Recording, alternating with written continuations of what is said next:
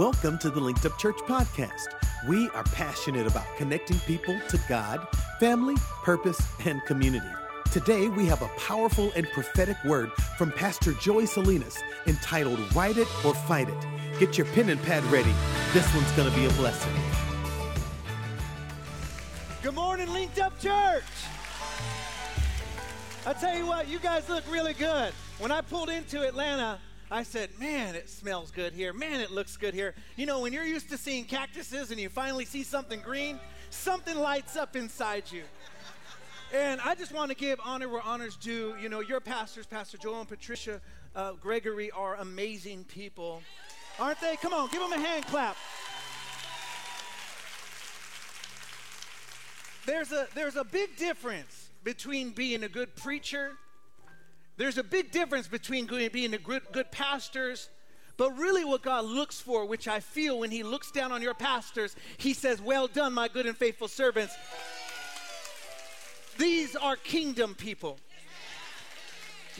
You can never, ever, ever put kingdom in people. Kingdom comes out of people. And I see it on their lives, I see it on their ministry, and I see it in all of you guys. So, yeah, give them a hand clap. Amen, amen, amen. Well, uh, I have the honor of being here. Brought along my, my son, the better looking, smarter, taller, more handsome version of me and my wife. And uh, my wife didn't get to be with us today. She's actually with my daughter. She's singing the national anthem at a WNBA game. She does that and leads worship. And yeah. You know, when they said, He who finds a wife finds a good thing, I always change that for, for, for me and what I've experienced, he who finds a wife, in my case, has found a fine thing, the best thing, right? And, and that's really well, I see it in, in my wife, and, and he's graced us to not just stay together, but to grow together. And, and, and that's our number one ministry is my family. And everything flows from it. Amen? Amen. Well, I'm about to get into the word. I just wanted to throw this out there. Uh, my wife and I, as you heard, we do You're Worth It uh, coaching, consulting, and ministries. I get to meet with business owners and, and, and, entrepreneurs and ministry leaders and pastors and, and really people, and we get to empower them. That's our what we feel we've been called to do is help people not be the better version of themselves. How many of you guys know you didn't need to be the better version of your sinful self? You needed to be a transformed you. And that's really what we've what we feel encouraged to do is not do it for people, but find the gold in them so that they can see it and do it themselves. And today, uh, one of the calls we get, I, I looked at my email about three, four weeks ago, my wife and I did, and we had over 65 between emails and messages on social media dealing with anxiety. And there's only about a 10% difference between anxiety outside of the family of God and inside the family of God.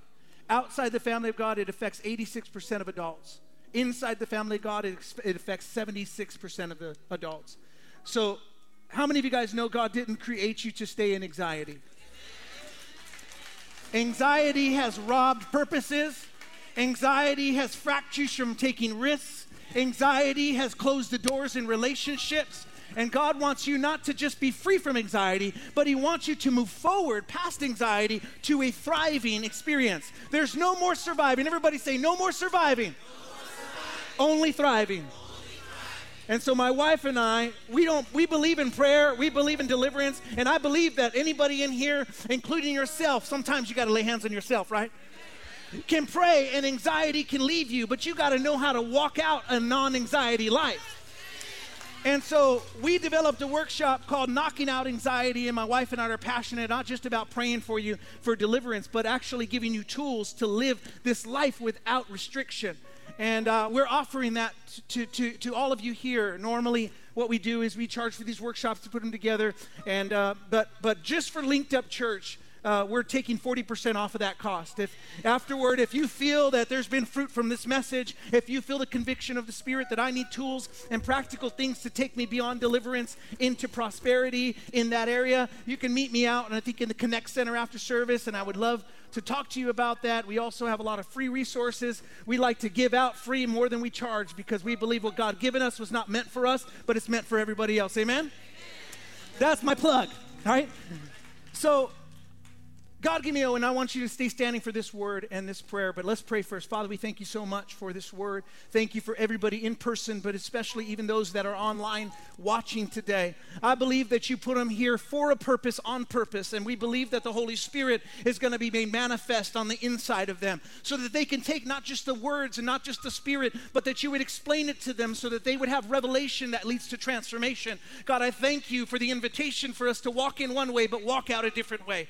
We thank you that that your word would not just be transforming, but it would be changing in their life and that it would cultivate a fire in their soul that would take them into living a thriving life. God, I bless this house, I bless these pastors, and I bless this congregation as we enter into the word. And everybody say, Amen. Amen. Keep standing just for this word. I believe God gave me a prophetic message for this church.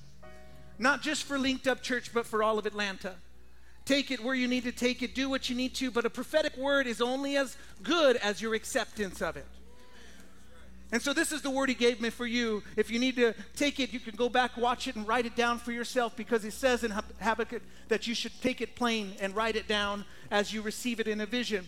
And this is what the Lord gave me as I was praying for Linked Up Church, and not just Linked Up Church, but I believe all of Atlanta, right? In that place, Atlanta, I heard the Lord speak to me very clearly this. He said, There is a wave coming of my spirit, a new thing. Not just the miracles of God, but things are going to manifest like you've never seen them before. Things are going to manifest in the people of God. They're going to rise to higher heights, not just in their spiritual lives, but in the marketplace, in their businesses, in the education systems. They are going to rise up. But my people are going to have to ride it in. They're going to have to ride the wave of change instead of fighting it.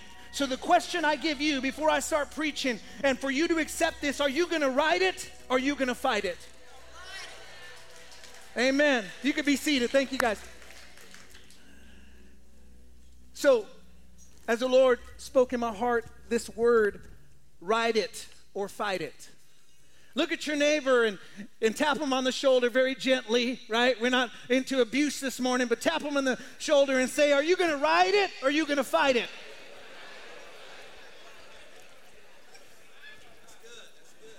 Our opening text today is in Isaiah chapter 43, verse 18 and 19.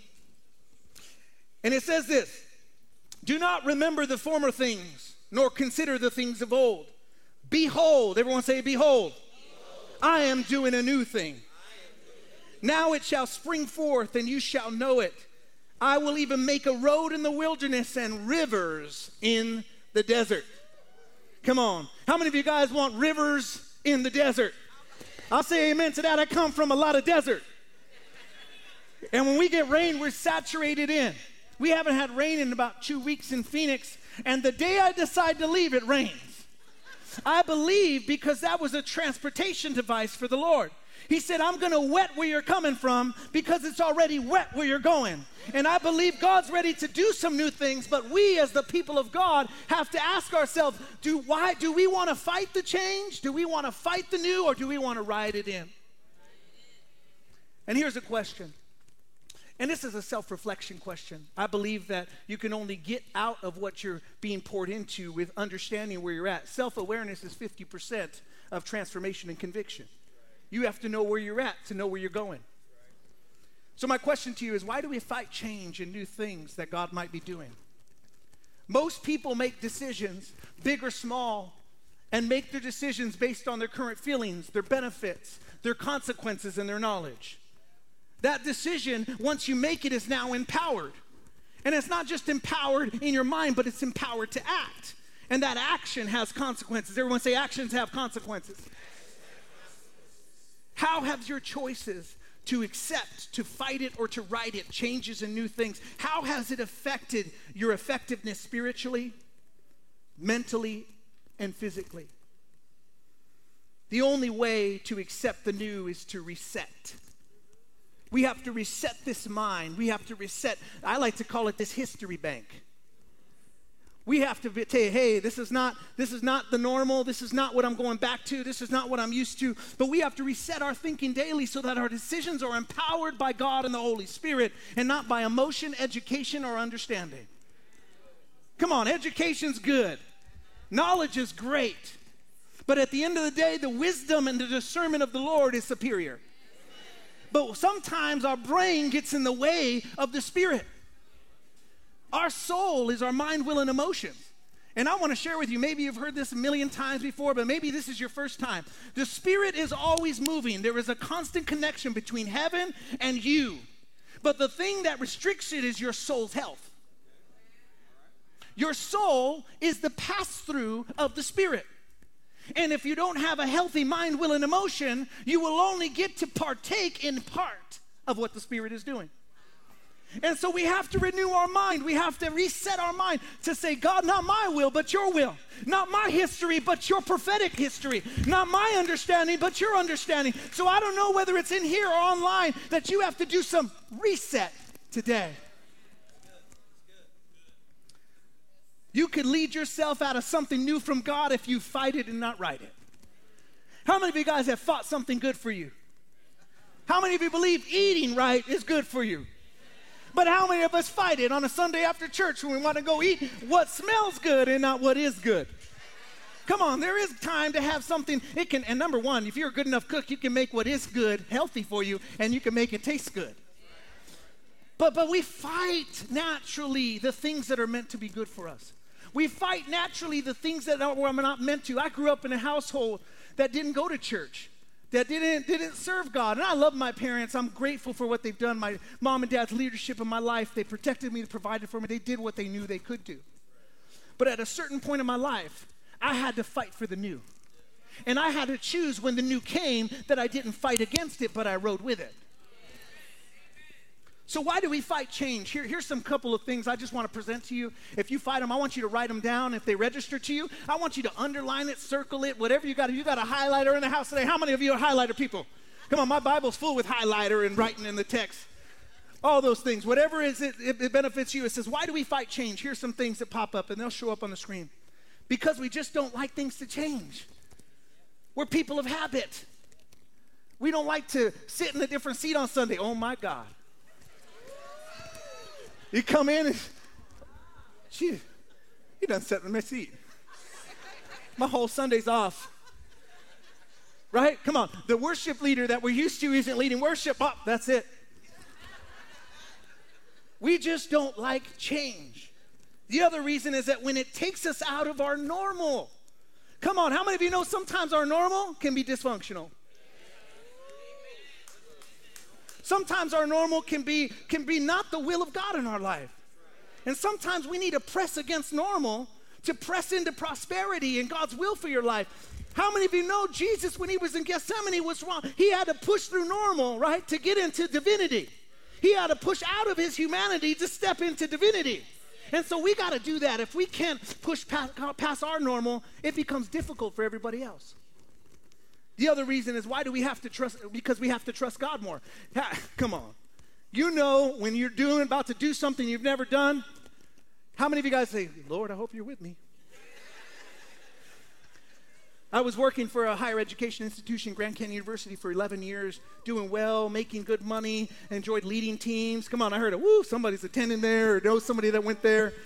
Amazing Christian school. But God told me, Joey, I want you to come out. I want you to take a 55% pay cut, and I want you to go pastor this church. How many of you know that I had to press past me into trusting God to say, yeah, I signed up for a 65% pay decut. I, I signed up for, for doing some things that take me out of my comfortability, but I had to trust God. And can I just be real with you? Sometimes we fight it so much because we're in unknown territory, but you got the guidance, you got the counselor, the advocate of the Holy Spirit. You got somebody there leading you, guiding you, advising you, and he's saying, like, Atta boy, Atta girl, keep going when it gets difficult. So we have to trust God more and not trust us more. So sometimes we fight change because we have to trust somebody outside of ourselves. The last thing, and this is probably not the last thing in general, but my last thing, at least what I struggle with, is that when we don't know what it will be like. The fear of the unknown, getting into uncharted territory. We're going to talk a little bit about this and we're going to go into it, but there's three things I want to set the preface. When the people of God got delivered from Egypt, their deliverance led them into not prosperity, even though that's what was prophesied, it left them into the wilderness. So there's three areas that we go through as a believer, and this is what how we fight through the challenges of incorporating the new. We go into status quo. Status quo is Egyptian in captivity. When something changes, we go into the wilderness, which is change. And you have to navigate through change to get into the promised land. And, and what I want to appeal to you today is not status quo, because I believe if you're in this house and you're here right now, you push back against the status quo. You came out of Egypt. You came out of that, that, that territory, whatever took you captive, the transgressions, the sin, that lifestyle, the family, whatever it was. You came out of it. You made that decision. But now it's wilderness time. How many of you know that wilderness was not meant to be a, torture, it was meant to be a teacher? And, it, and the desert actually in Hebrew means plain canvas. So change it can be what you make it, not what happens to you. Change is what happens in you so that you can walk into the promised land with a promised land mindset. How many of you know that God delivered the people out of Egypt, but it was the people of, the people of Israel's job to deliver Egypt out of them? So, how you handle this new season is completely determined on how you handle change. Before a new thing is welcomed, the old thing should be remembered. The good thing, the history with God. He delivered me from this, He delivered me from that, He took me through. But how many of you know that it shouldn't be the bad traumas, the old experiences that are remembered? Those are what should not be remembered. So you can't step in to the new thing if you're still attached to the old thing. I counsel people all the time, and my wife and I pastor, and this is the reality is that there are people that don't struggle with encountering God. They struggle with resuscitating their past. So they're trying to look forward, but they're trying to resuscitate the past. They're trying to drag their, their tie ups and their trials because they don't handle the wilderness well. And so in their wilderness, they go back and they look at Egypt, saying, At least I ate there, even though they're being fed here. And maybe they would be flourishing sooner if they handled the wilderness better. So your past is dead, but you got to quit putting it on life support. You got to leave the dead thing a dead thing. Here, I'm going to give you some biblical preface of everybody in the Bible, people that we look to, the characters of the Bible, the heroes of the Bible that we look to, all went through the wilderness. You know, Abraham got called out of what he was familiar to into a land that it was unknown. And he only, he took with him, he left his property and he left his castle and he took a tent with him, some cattle, his woman, right? Couple of the servants, and he had to go do things. But the thing is, is that God taught him the proper way to do it so he would stay in tune with God. It said he built his altar and he pitched his tent. But sometimes what we get caught into doing is we start to pitch our altar and build our tent. But in the wilderness, you can't get used to staying where you're at. So if you're trying to build a permanent tent, when God wants you to build a permanent altar, He'll take care of you in your tent. The tent is just made to keep you out of the elements. It's not meant for you to grow in, it's not meant for you to show in, it's not meant for any of those things. It's meant for you to cover from the ultimate areas of life. But you're meant to build your altar and pitch your tent. And what happened to Abraham when he was in what he pitched? When God wanted to speak a word to him, when he wanted to speak a prophetic word to him, he said, Hey, hey, hey, Abraham, get out of your tent. How many of you know in, in, in Abraham's tent wasn't necessarily bad things? Sometimes it was good things, but it was familiar things. And God can't speak to you the new things if you're stuck looking at the familiar things. So he said, Abraham, come out of your tent because I got a word for you that goes beyond your walls.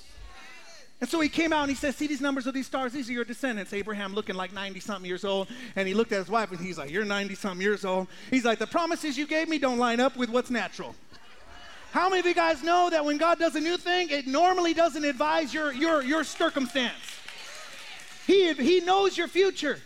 He's omnipresent. He's both in your past, your present, and your future. And He's the same God in all three. And so He doesn't look to say, What did you go through in your past to make sure you're ready for your future? He says, Hey, I'm in your future, baby. Come on. Come on. Come over here. But He has to get us out of our normal so that He can get us into the supernatural. So Abraham came out of his tent and he walked out giving birth to a son. And his son provided the fruit and then the son of the son provided the multiplication. So at the end of the day, coming out of the tent is what produced the future. Look to your neighbor and says, Time to come out of your tent.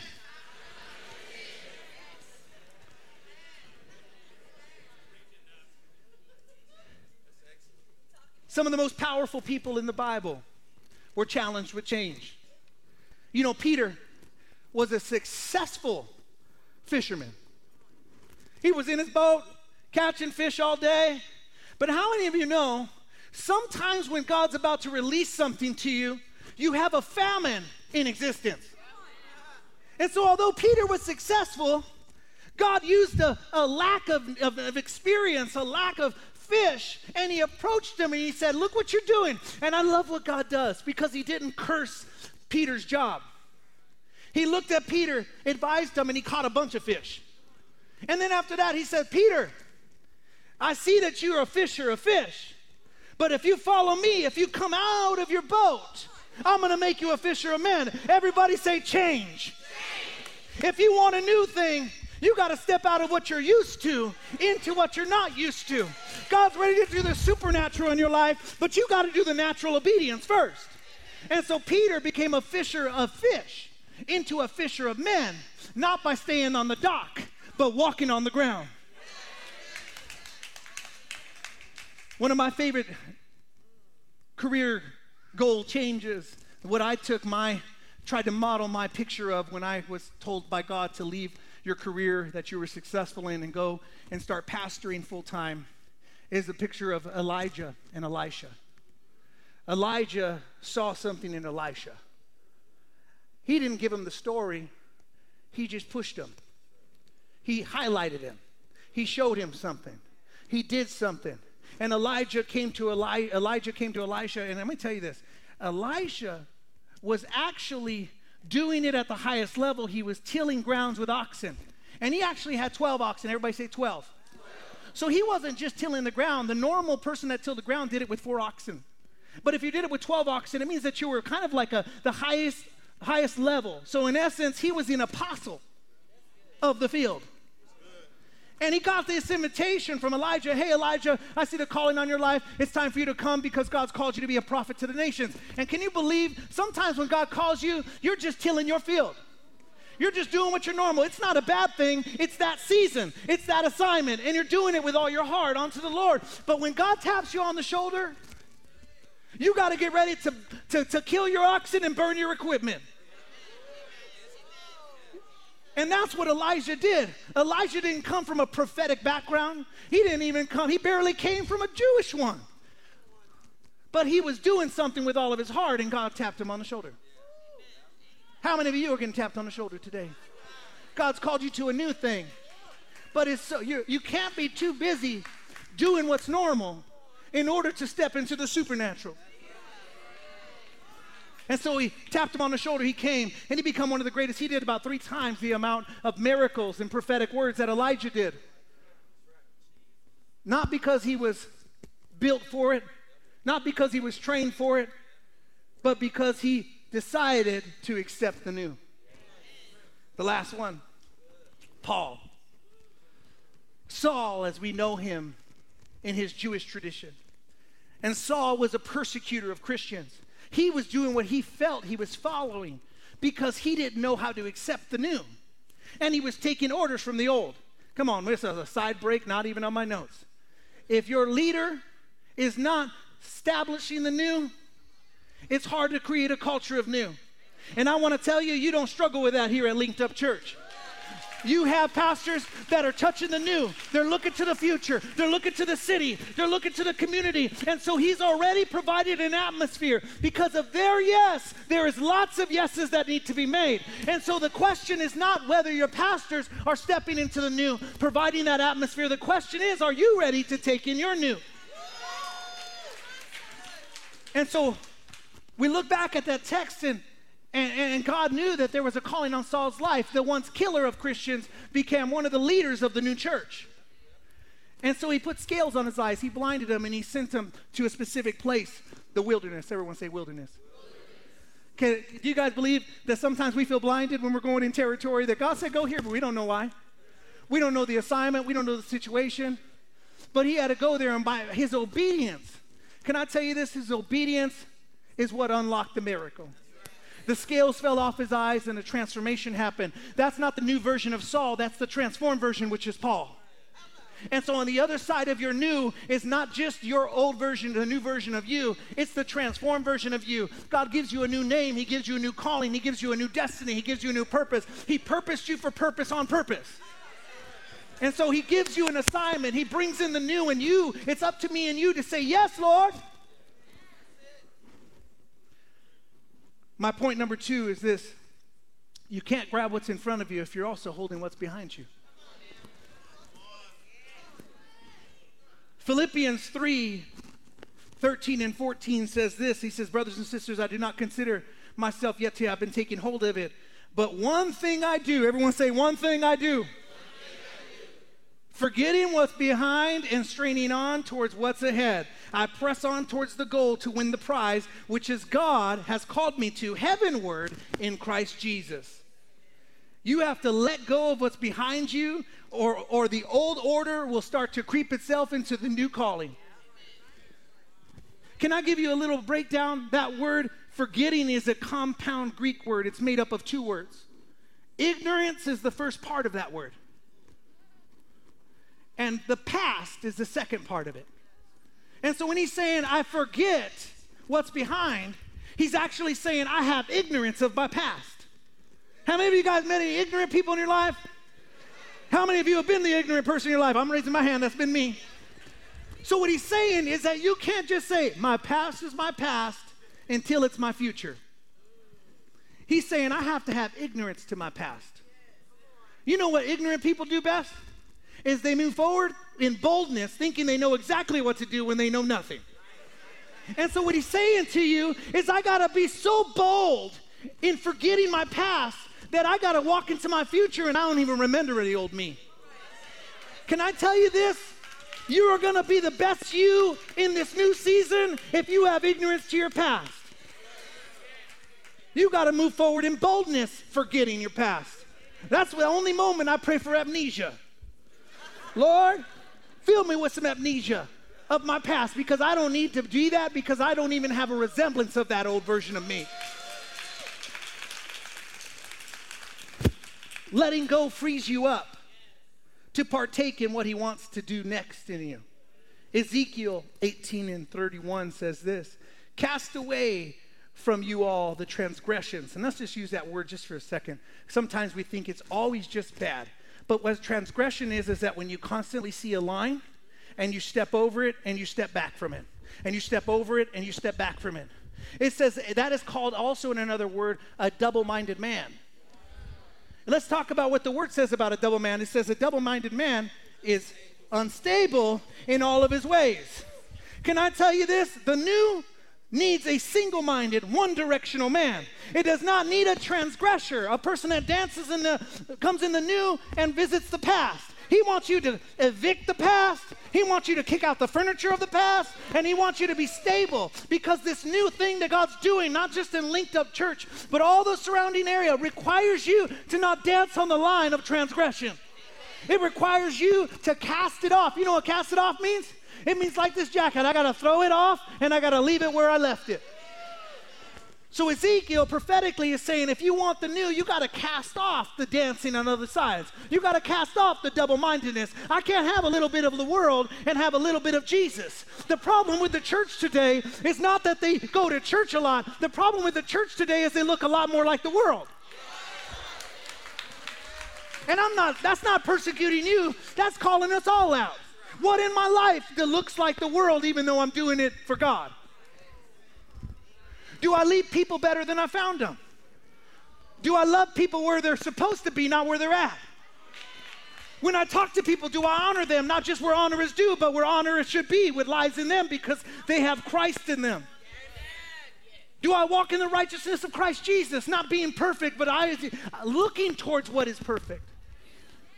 So when we ask that question, the question is simple. I got to cast off the transgressions. And when you cast off the transgressions, he says, This is what I've committed. Get yourselves a new heart and a new spirit, for you should die. That old one should die. Oh, you house of Israel, you got to get this. If there is a new spirit, that means that there's an old one. And can I tell you that there's other levels of experiencing the Spirit? There is a level of revelation. Then there's a level of conviction. And then there's a level of transmutation. I encountered who God is. I discern what God is and for my life, and now my life is formed around what God is. And so he says, You got to take that heart, toss it away, and I got to prepare myself for the new spirit. Because you can't walk into a new season with that old experience. It's time to get it together. Isaiah 43 19, I just want to go back to it because I want to break this down. Behold, I've done a new thing, and it shall spring forth. You shall know it. I will make a road in the wilderness and rivers in the desert. Point three is this when you choose to ride it, you get to watch him work. That word behold is a beautiful Greek word that means watch me work. The Lord is speaking to the people through the prophet Isaiah. And he's saying, Hey, behold, watch me work. He's speaking to a people that came out of captivity and come to take on some new territory. He says, Behold, watch me work. Because if you watch what's working around you, you'll take off your eyes off of the one who's doing the work. So he says, Behold, watch me work. Even in the midst of wilderness, because wilderness has changed. It's a, it's a plain platform. The people, the Israelites, the people of Israel could have been in the wilderness for four days. 40 days. But it turned into 40 years. God didn't give them a new word. They just took so long to get the old out of them to see what he was doing in them there so that they couldn't walk in appreciation into prosperity. Come on, you guys know this. He split the Red Sea for them. When they were thirsty, Moses put his staff and hit a rock and water came out. When they were hungry and complaining about it, by the way, manna flowed from heaven. And then when they got tired of manna, they complained again because they said, We're tired of manna. So he let these birds come down and fly down and give me. I don't know about you guys, but he says, Watch me do the work. When you take your eyes off of the fruit and start to put it on the vine, you start to produce fruit. Their eyes were on the fruit, and when that fruit got dull and tasty, they wanted new fruit. But how many of you guys know the secret is not the fruit that falls? The, fruit, the secret is the vine that produces. And so you could do something where you center into change. You're like, you know what? I'm taking my eyes off of that. But he says, watch me work. So what I want to challenge you to do is this. I want you to say, what's budding up in my life? What is God doing in my life? Can I perceive it? Can I see it? Can I, can I taste it? Can I imagine it? Do you know that your brain handles imagination and facts the exact same way? But the problem sometimes is us as believers is we look more on facts and reality than we do imagining what God's going to do for us. So the problem with the complaining and taking their eyes off of watching God do the work was that they lacked imagination for prosperity. So, what I'm telling you is the prophetic word is only good as what you imagine it to be. God could speak something to you, but if you can't taste it, if you can't experience it, if you can't imagine it, your brain will never change. So, let me walk this through because I'm all about practicality. Your brain creates a neural pathway in the physical that gives it an experience that allows you to recognize when it's present. So, what I'm saying to you is that when He gave you a new word, when He gave you a new season, when you haven't seen it manifested yet, you have to challenge yourself to experience it before you experience it. So it's time to dream with God again. It's time to say, God, what's next in me today? God, what's coming my way? And you got to taste it, you got to see it, you got to feel it. Sometimes you got to close your eyes on earth to see what's in heaven. So the question is not, can you get it? Do you deserve it? The question is, can you challenge yourself to perceive it? And once you perceive it, you got to speak it. You know, because once I get it in here, the only way to get it from here to here is through the freeway of your mouth. So once I perceive it and imagine it with him and taste it and I see it, you got to start to speak it because your mind, your feet will only follow what your words say. God is a creative. This is not in my notes. This is prophetic for you guys. I want you to hear this. I need to come down here. I feel like I need to be closer to you. If you want to get to where God wants you to be, you have to imagine with God what that's going to feel like, what it's going to look like, and what it's going to taste like. Stay here. And when you get to this point, you have to start walking towards it with your words, not with your feet. Because your words will send your feet. Because in the beginning, there wasn't earth, and God acknowledged it. He said, I spoke it. He said, the, the light was separated from the, the waters were separated. Vegetation started to grow. It didn't move until his words moved. Can you believe this? It was in God's imagination before it was in his words. So, how do we expect to manifest something that we're unwilling to imagine? How can we expect to walk out something we're not willing to talk about? And when you start to talk about it long enough, your feet start naturally going towards it. And when the devils come after you, and when your past comes back to you, you say to it like this. You look at it and say this Hey, hey, devil, I'm not going backwards. I perceived it, I spoke it, and I'm walking towards it. And what God has made for me, ain't no devil in hell can take you from it.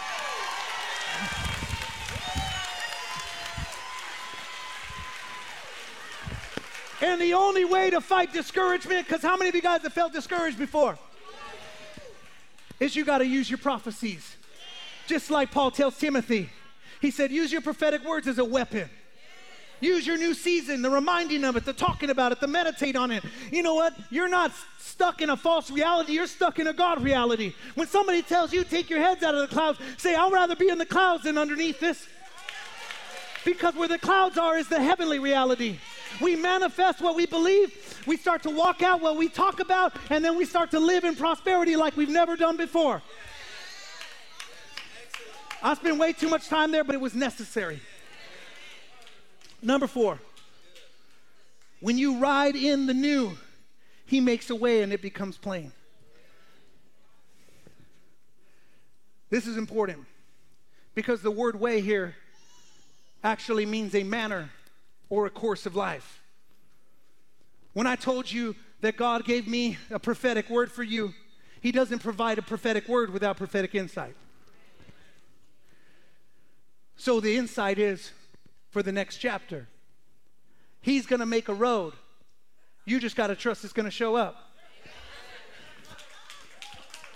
Have you ever, guys? I know you guys got a lot of forest here, but you know, when you try to take a shortcut, come on, this there's only men in the house. Come on. Because you don't like that GPS. You don't like your woman to tell you what, she, what to do or how to drive. And so you're like, I know the way. And all of a sudden, you start to take some turns that don't look so familiar. But how many of you know that where there's a road, every road comes from a freeway.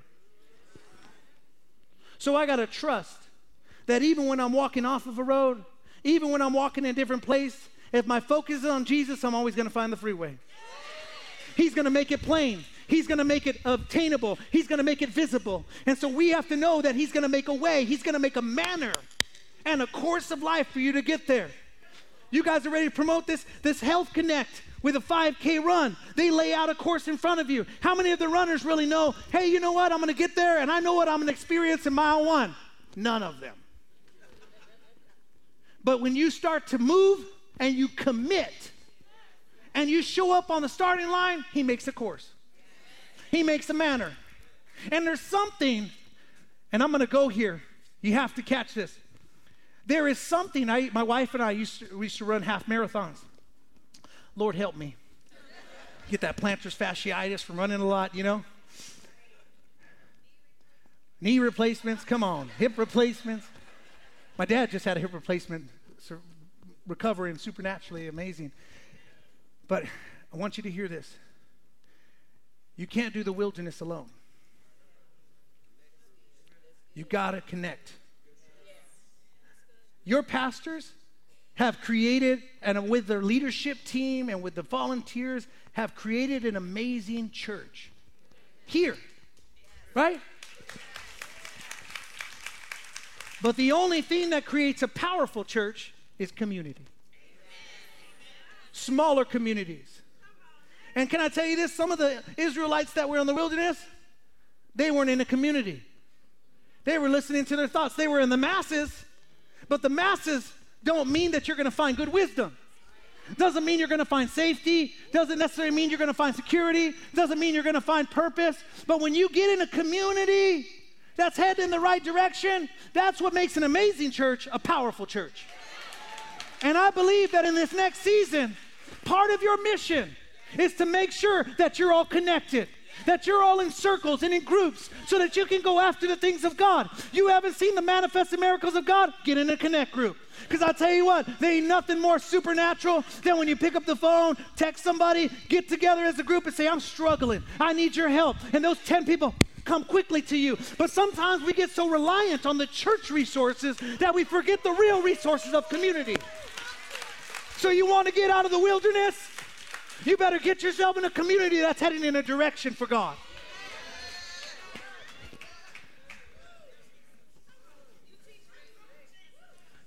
The wilderness just means an uninhabited land and an unknown territory. I don't know about you, but if I'm going to be in an, un, an uninhabited land, I'd rather be in it with people. Can I get an amen? Can I get an amen online? Type it in the text. We'd rather be in the uncharted together because when we find promised land, we find it together. Can I tell you this? If somebody's blessing somebody, I want to be in their neighborhood. But if you ain't even in a neighborhood, how you going to know when blessing's on its way? So you better catch up because it's contagious. I can sit up here and yawn. I can sit up here and sneeze, and you might catch that. But at the end of the day, you also catch blessing. You'll also catch prosperity. So you better get yourself in some circles where you're in a neighborhood that's moving towards the things of God. Second Corinthians 4:18 says this. So fix our eyes not on what is seen, but what now is unseen. Since the seen is temporary, but what is unseen is eternal. Here's an easy question to determine this text. Do you believe that God's for you? Yes. Do you believe that God wants the best for you? Yes. Do you believe that when you find what he wants for you that you're going to celebrate? Yes. So if it's not seen, do you still trust it? Tell yourself that in the morning. That's your answer. That's the text. I got to remind myself that I believe it. There's the two most important things is what you believe about God and what you believe about yourself. And if those line up together, that what I believe about God is also meant for what I believe about myself, something comes in convergence and the unseen becomes the seen. It helps you with your imagination, it helps you with your belief. The devil wants you to waste your, you waste your time on the new things that are coming to you to fight it. But I want to tell you don't fight the new, write the new. Write it in. And you're going to be able to write it in easier when you're with people. Because here, this is what it's going to do. Being around people, and I get it. Come on. I can be with you. I, am going to knock down some of these, these judgments or thoughts that you might have. Number one, if I'm with them, they're going to know who I am. They're going to know what I struggle with. They're going to see my skeletons in my closet. Can I tell you this? If you don't get one, the skeletons in your closet are going to be resuscitated and walking amongst you. The devil wants you to isolate because isolation leads to termination. But God wants you to be in a believer, a community, so that you can thrive together. So the skeletons become buried, not just buried, but they become incinerated. so that you can go and live with boldness. And I want to tell you this. You want to know what people struggle with today? Even pastors from pulpits and preachers and people and politicians is they struggle with living in isolation that their skeletons come back and haunt them. Well, I'll tell you this I want to go and get in an environment where I don't have skeletons to come out of my closet. And when it's brought up, I don't have a remembrance of it because I had ignorance to my past.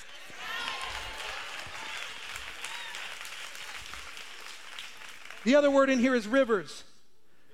That word rivers, rivers in the desert, means this. It means that he's giving you a flow, a beaming light in a place that was once ruined and wasteland and dry. He wants you to see the flowing coming from the Spirit because if you can see it, you can agree with it. And if you can agree with it, you can move it into your life. Joel chapter 3, verse 8 says this, and in the day the mountains shall drip sweet wine. Everyone say amen. amen.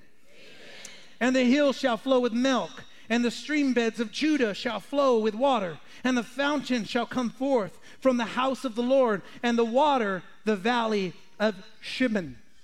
This is what he's saying, as I believe that picture is a picture of Atlanta. It's a picture of linked up church.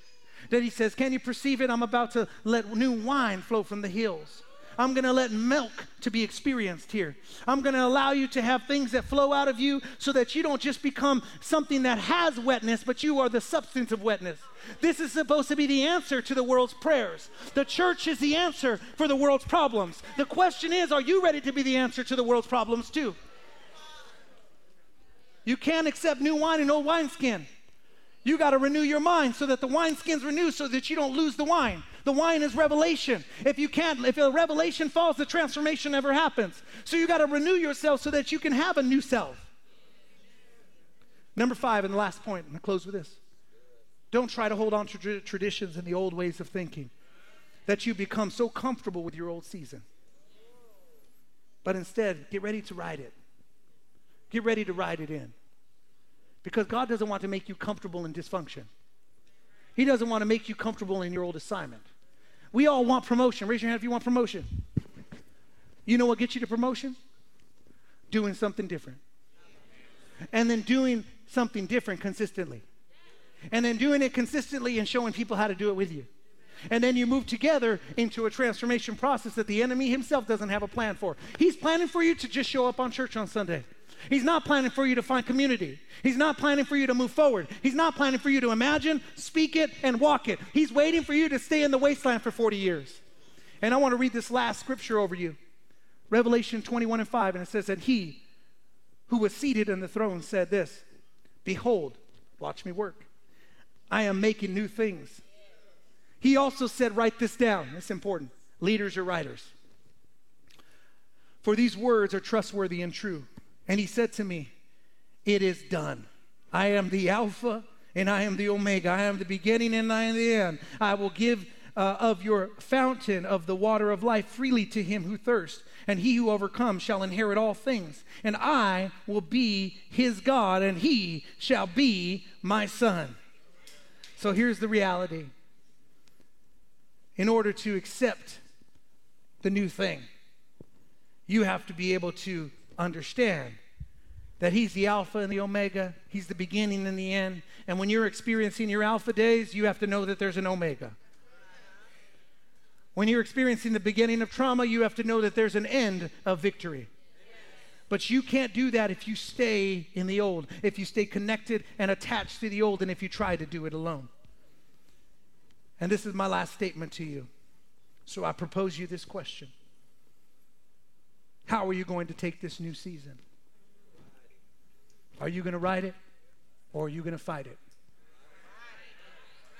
I want you to stand up as a declaration really quick, and I'm getting ready to close, and then pastors can come up and do a couple of prayers.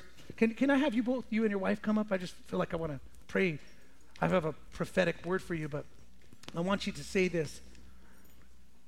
Say, Lord, Lord I, perceive the new. I perceive the new. I accept the new and I'm ready to walk in it.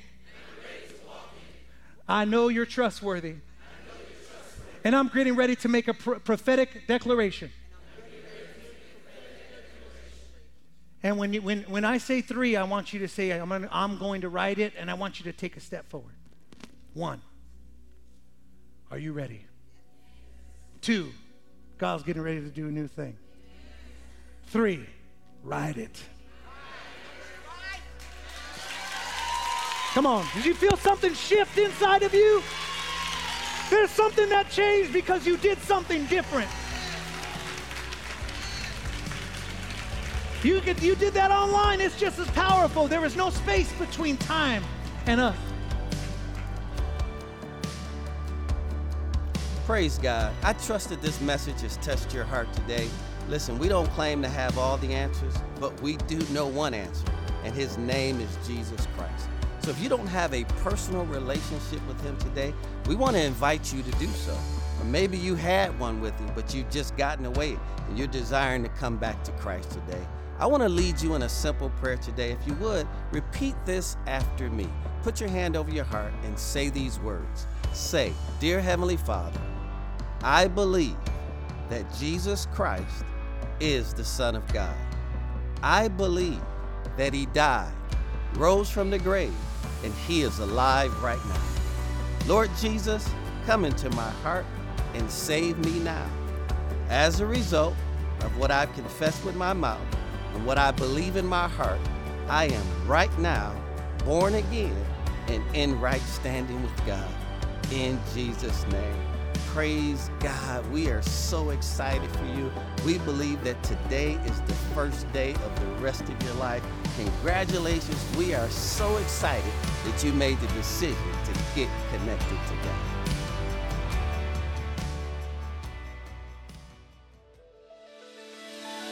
Thank you for listening today. If this message encouraged or inspired you in any way, please subscribe to us on your favorite podcast app and leave a review too. For past messages, updates, and more, please visit linkedupchurch.com or download the Linked Up Church app. You can also watch live services, watch past messages, and see our dynamic content for children, youth, and teens on our Facebook and YouTube pages. Follow us on Instagram and Facebook at Linked Up Church. And if you would like to support more of what we're doing, you can give online at linkedupchurch.com or text Get Connected to 833 988 2009. Thanks again for listening. Have an amazing week, and we look forward to connecting with you.